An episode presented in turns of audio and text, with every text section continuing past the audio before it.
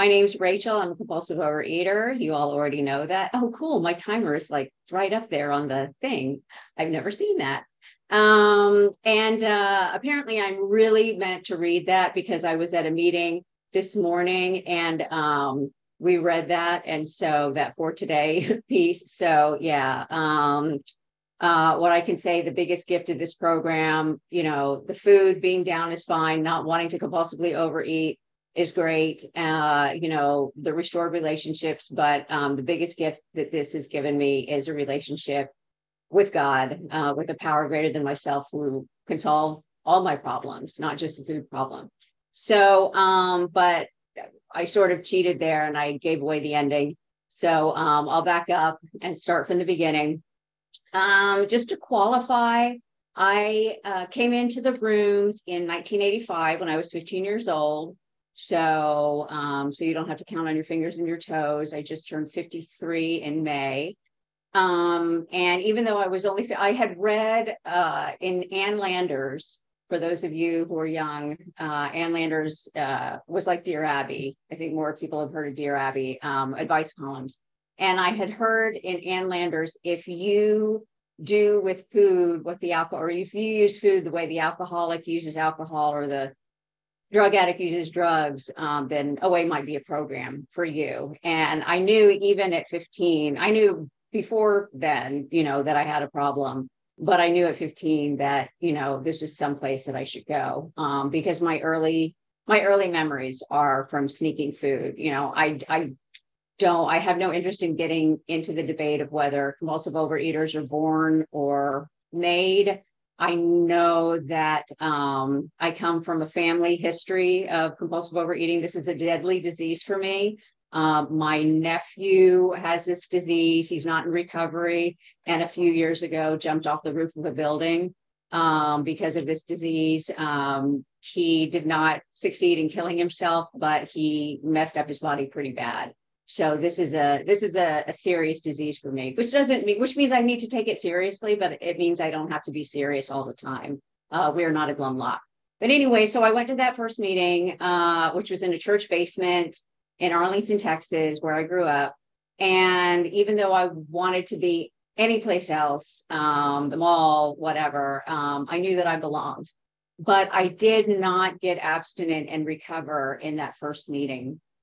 Um, I it took me 15 years. I never left, um, but it took me 15 years in these rooms before I was finally able to get abstinent in June uh, 23rd of 2000.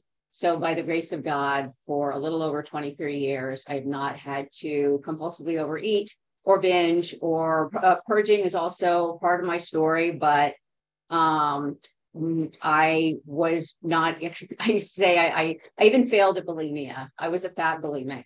Um, but what it did do, my, I, I'm about 40, 45 pounds down from my top weight. I'm only 4'11. But what it uh, did was, I think, keep me from being 145 pounds or 245 pounds over my top weight.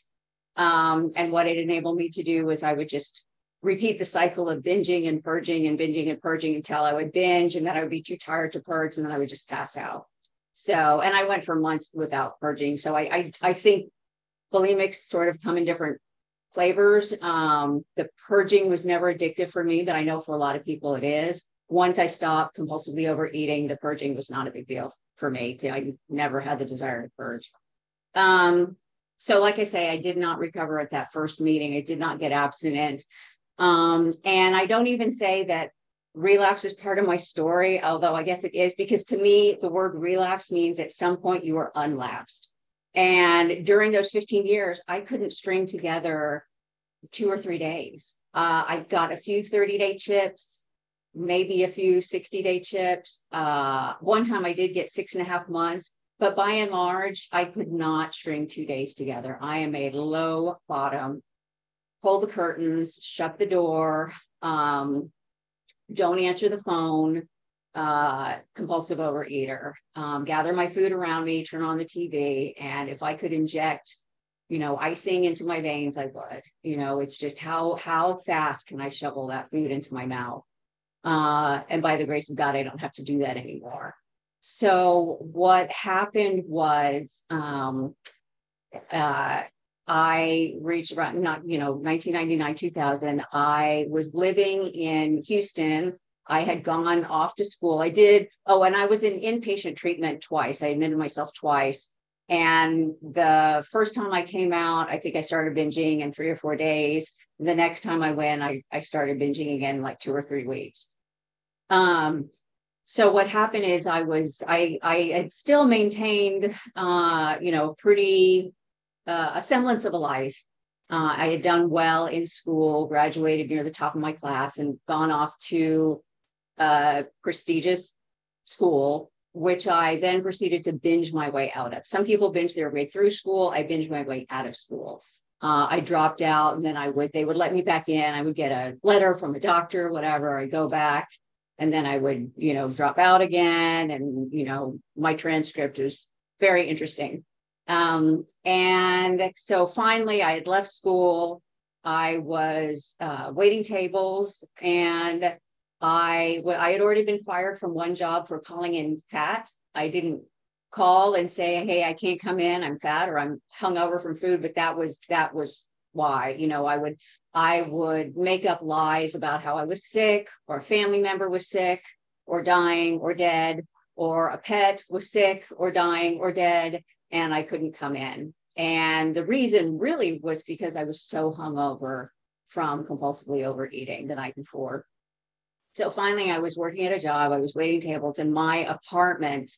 Um, this was before reality shows. I was living in an apartment that was just, it was a trash heap. It was, there were, you couldn't even see the carpet. There were candy wrappers, food wrappers, dirty dishes, the cat box, just disgusting, um, all over the place, um, bugs. And I was, suicide had always been like my out. That had always been my trap door, right? If things got too bad, I was going to kill myself. And so I was planning on killing myself. Um, I was even looking in the yellow pages. For those of you, again, who are under 30, Yellow Pages was a book that we used to get that had phone numbers in it. So I was looking in the yellow pages for gun stores. Um, if you think it's easy to get a gun in Texas, it wasn't as easy as I thought. And so that was my plan. But the problem was, is I do have a family that, even though we've got some dysfunction, love me very much. And I didn't want my family to have to see the way I was living. Um, and so I needed to clean up my apartment. But if I could get my, and I'm being recorded, so I'm not going to say the word, but if I could get my S together long enough to clean up my apartment so it would be suitable for me to kill myself, well, then I would have no reason to, to kill myself. So I realized that that trapdoor of, of quick death was shut, um, that I was going to be miserable um, and that I would continue being miserable until this, you know, this is a slow killing disease. So, um, so that, uh, that was my bottom. And so I reached out to a friend who lived in California. She had an idea of, she knew that I was, you know, had an eating disorder, was compulsive overeater she didn't know exactly how bad it was, but I I fessed up to her about the apartment, and she came out to California, I mean to Texas to help me. The deal was that she would help me clean up my apartment, clean enough so that we could get a cleaning lady in there, you know, who would even go in there if I would come and stay with her and go to a meeting every day. She was not in OA, but she kind of knew that that meetings were pretty strong out in California so I would go to a meeting every day um, and sort of do, you know, we call now I hear in in a lot of the meetings that I go to, we talk about the hospitalization period, which isn't, it's not a real hospital, but it's basically making, you know, program, you know, that this is, we don't do a whole lot of outside stuff. By the, you know, I, I'm very blessed that I was able to leave my job at that time. Not everybody can do that. Um, I had some money saved up for a rainy day and I didn't want to spend it, but this was about the rainiest I thought I could get. I, it could get. And so, you know, it's another kind of long story how I ended up picking up and moving to California. Um, normally we talk of uh, ge- doing a geographic in sort of negative terms, but I did a geographic um, running towards recovery, not trying to outrun my disease. Five, 10 more minutes. Got it. Thank you, Luan. Um, so, so yeah. And then what happened? Well, I, I worked the steps. I worked the steps. I became willing to go to any length. Um, I've heard it said that you can't save your ass and your face at the same time. I, I didn't care. I led, I think my my real step one, I thought I had taken step one a lot of times, was opening that door and letting a friend, you know, into that apartment to see what it was, what the way I was living, like how bad my disease was. And so, and I went to a meeting every day. This was, you know, when, you know, 23 years ago when meetings were in person. I didn't have a car um, you know, got to a meeting every day and worked the steps and said, I don't, I don't care who knows, I don't care what I have to do. You know, I don't care if I have to walk around, you know, San Francisco, which is where I ended up, you know, living with a sandwich board that says, I am a compulsive overeater and I need help. you know, I didn't care. And um, and also somebody I, I love uh, all our literature and in OA we have some really good literature, but and I don't know if you can see, but um, also somebody walked me through the steps as outlined in the big book. And when I first came into that first meeting in the church basement in Arlington, Texas in 1985, somebody, you know, gave me a big book or I got a big book and it made no sense to me. I was like, what in the world does this have to do with me? I can relate to none of these guys. And I was lucky enough to have people who took me through the book who explained things. It's not laid out in nice chapters, which I like. You know, I mean, it has chapters, but it's not like step one, step two. And um, but said, okay, here's where it talks about step one, and here's where it talks about step two, and and here's how you do a 10 step. And um, and I did not understand why this time working the steps which only the first one has to do with food, but I did not understand what that had to do with the food. But somehow, one day at a time, I was not eating. And for me, or compulsively overeating, for me, step three and step two almost kind of got reversed. I took a step three. I said, okay, I'll basically step three was saying, I'll do whatever you tell me. And um and i um i don't always know what god's will is but I, i'm pretty sure i know what it isn't. And then because i was not compulsively overeating binging purging one day at a time i knew that this had to be a power greater than myself because i had tried this so many times. I mean and i'm not a dummy mm-hmm. i i don't have any scientific peer reviewed studies to back this up but I've been to a lot of meetings, and the people that I meet in these meetings, you guys are some of the most intelligent, creative, like talented, gifted people that I have ever met. You know, addicts got it going on. But so if we could figure this out, we would. You know, if, if I could have figured this out, I would have. This had to be a power greater than myself. And I call that power God because I'm bad with names and it's easy to remember. So um, yeah, so that's what what happened. I worked all 12 steps for the first time. You know, people say, what was the difference all those years? I, I became willing to go to any length. I worked all 12 steps. And also I did service. Um, I never committed to doing any kind of service before because first of all, I thought I have nothing to give, you know, and also I thought I can't be trusted. I can't be trusted to, you know, commit to set up the chairs because I don't. Uh, in a, a, week from today, when we have the next meeting, I might be binging.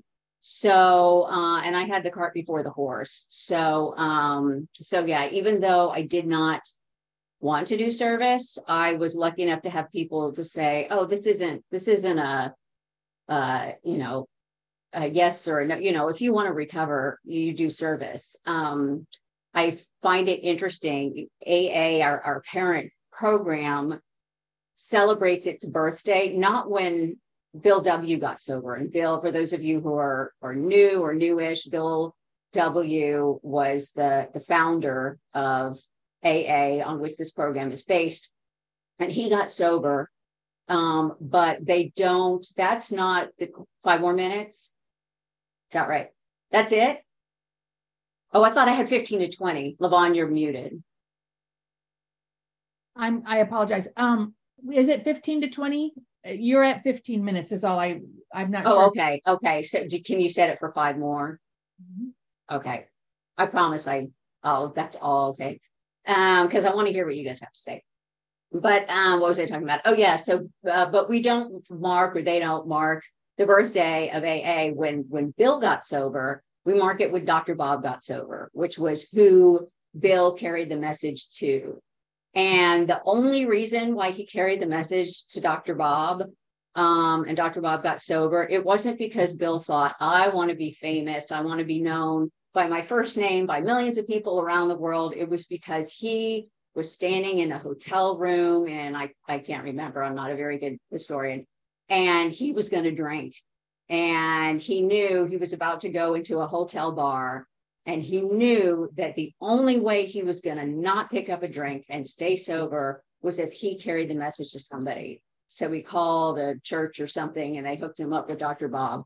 So um, so this is not, I say this is not a self-help program, this is an other help program. So even if you are new or struggling, um, you know, you can you can do service in so many ways. You can call somebody and say, you know, how are you doing? How is your day going? Tell me something you're grateful for.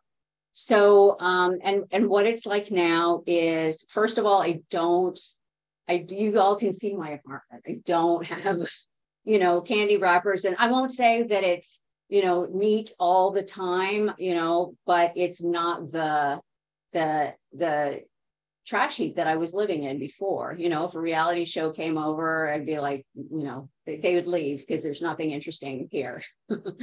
um, and so I, and as I was saying in the beginning of the meeting, um, when we talked about for today, and I have a relationship with God, the thesis of this book, it says, um, uh, let's see, that's uh, so here's the thesis statement of the big book. So the, the point of the big book isn't to to have you to get you to stop compulsively overeating or to stop drinking for the alcoholic. Surprise surprise.